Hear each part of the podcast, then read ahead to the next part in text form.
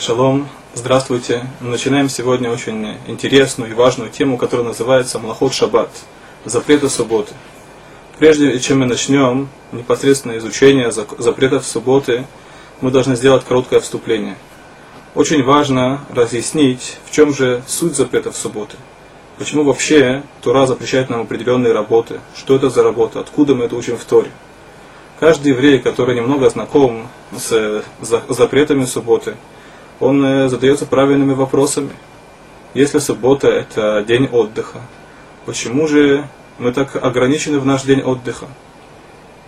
Если кто-либо хочет в свой выходной, в шаббат, выехать э, на пляж, у него, у него нет возможности завести автомобиль и ехать на пляж.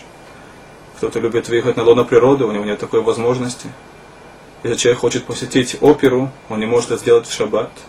Почему Тура нас так ограничивает в наш выходной день? Больше того, мы знаем, что многие из э, запрещенных в субботу работ, они не отнимают никаких усилий, не занимают э, у человека никаких усилий, скажем, зажечь свет, огонь. Это, это, трудно назвать это работой, почему же это запрещено в шаббат.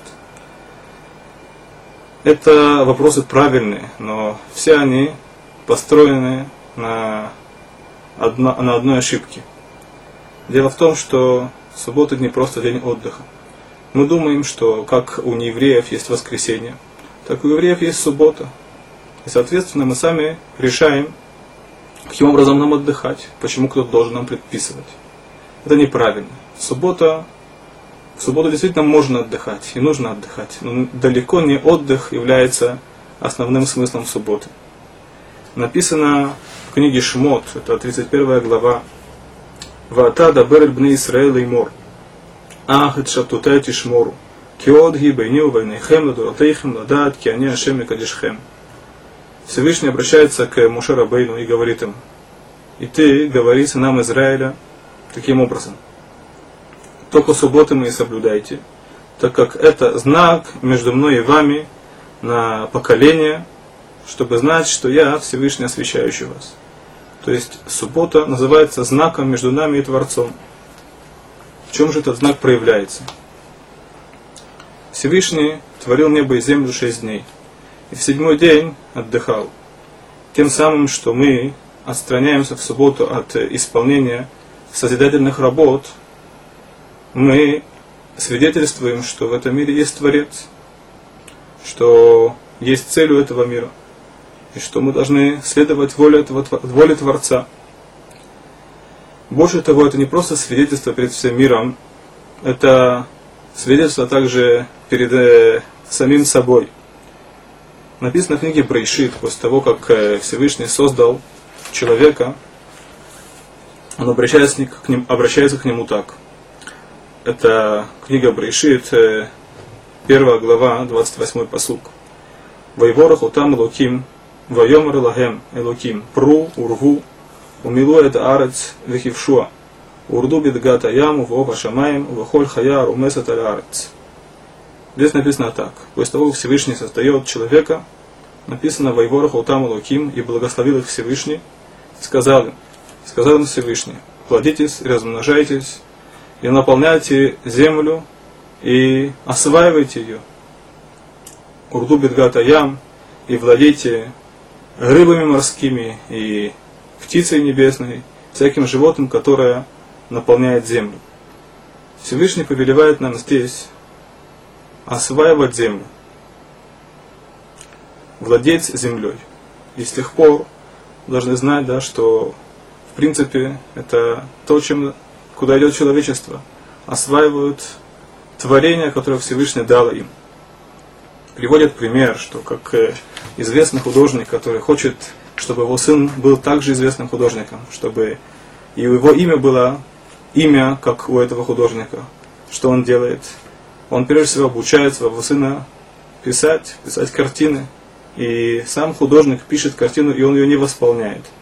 Он дает эту картину восполнить его сыну. То же самое Всевышний создал это творение, и Он хочет, чтобы мы нашими поступками в течение нашей жизни мы постарались восполнить Его творение.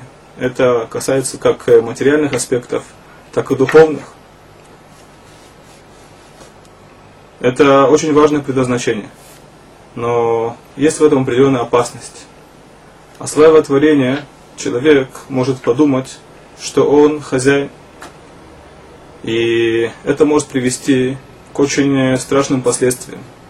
Если человек чувствует себя полноправным хозяином, и он забывает про Творца, так он может позволить себе распоряжаться также чужими жизнями. Есть много примеров в Торе. Один из примеров это Авраама Вину, когда он э, приходит со своей женой Сарой в Эрец Клиштим, так он скрывает, что Сара это его жена. Он опасается, что его могут убить. И после того, как это становится известно царю, правителю этого государства, Авимелаху, он обращается к Аврааму с претензией, почему ты от меня это скрыл. Что отвечает ему Авраам? Написано так.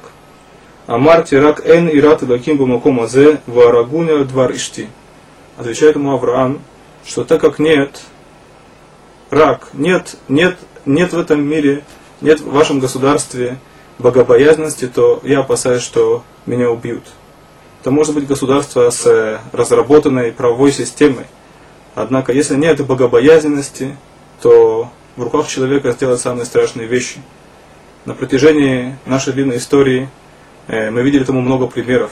Я не буду упоминать все примеры, но достаточно Аушвиц и Треблинка и других э, концлагерей, чтобы мы увидели, что даже люди образованные могут делать страшные вещи, если они вычеркивают Творца этого мира из картины.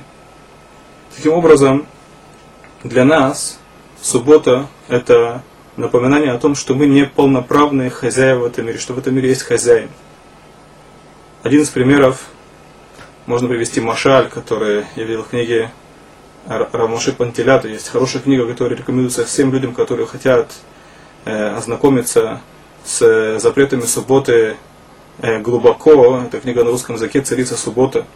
Он приводит там следующий пример. Есть царь, у которого есть войско.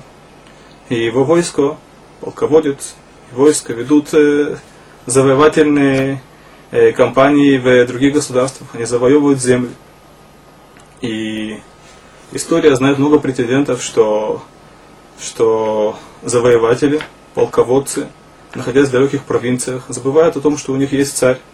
Ослепленные славой побед, они выходят с бунтом против царя и объявляют себя хозяевами провинции. Царь, зная об этом, опасается, что его полководец то же самое. Находясь далеко от э, царя, он может, э, э, он может признать себя правителем, независимым от царя. И тогда царь думает, размышляет, каким образом это можно предотвратить. Тогда приходит идея.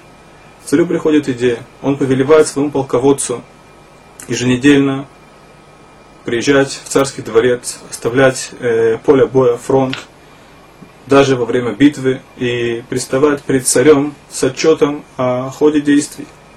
Таким образом, представая еженедельно перед царем, полководец э, будет помнить и знает, что есть царь, и что он хозяин, и что полководец всего лишь солдат, который выполняет волю царя.